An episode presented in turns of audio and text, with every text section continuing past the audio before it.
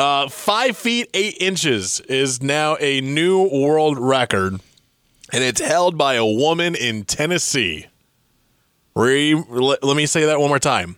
Five feet eight inches, and it's held by a woman in Tennessee, and her name, which I'm not completely surprised by this,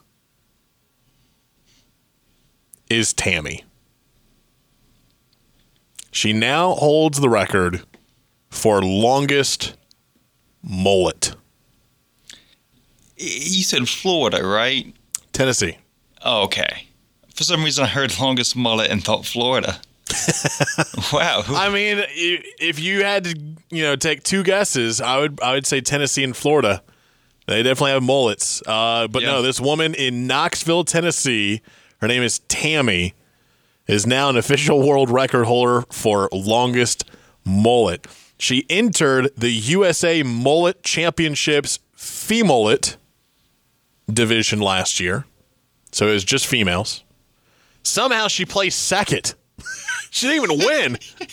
That's the best part about this. She didn't, she didn't win the competition for best mullet, but she broke a world record for longest mullet. What do you have to do to win a mullet competition? I, Business in the front and extreme partying in the back. I don't know. Is like is that the kind of thing that you would be ashamed of winning?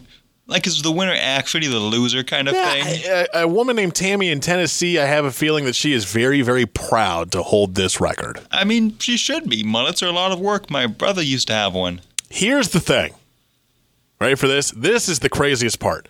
You might be wondering how in the world do you grow a mullet that is over five feet long? Well, Tami says she's been growing it out for 33 years. Sounds about right. She started her mu- started her mullet in the mid 80s, but she said she foolishly decided to cut it in 1989 and regretted that decision. So she has been growing it again since February 9th, 1990. That's her official mullet's birthday. Do we do we know what she does for a living by any chance? Um, let me read the article. No, but it does say she rides motorcycles. oh, good for her. She has to tuck. Oh, wow.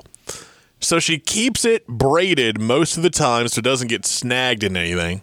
She rides motorcycles, but when she does, she has to tuck her mullet into the front of her pants so it doesn't get caught in the wheels. Uh, um, um, excuse me. I wish it was the tallest dwarf. Ah. congratulations, Tami of Knoxville, Tennessee. We're proud of you. We are very proud of you for having the longest mullet in the world.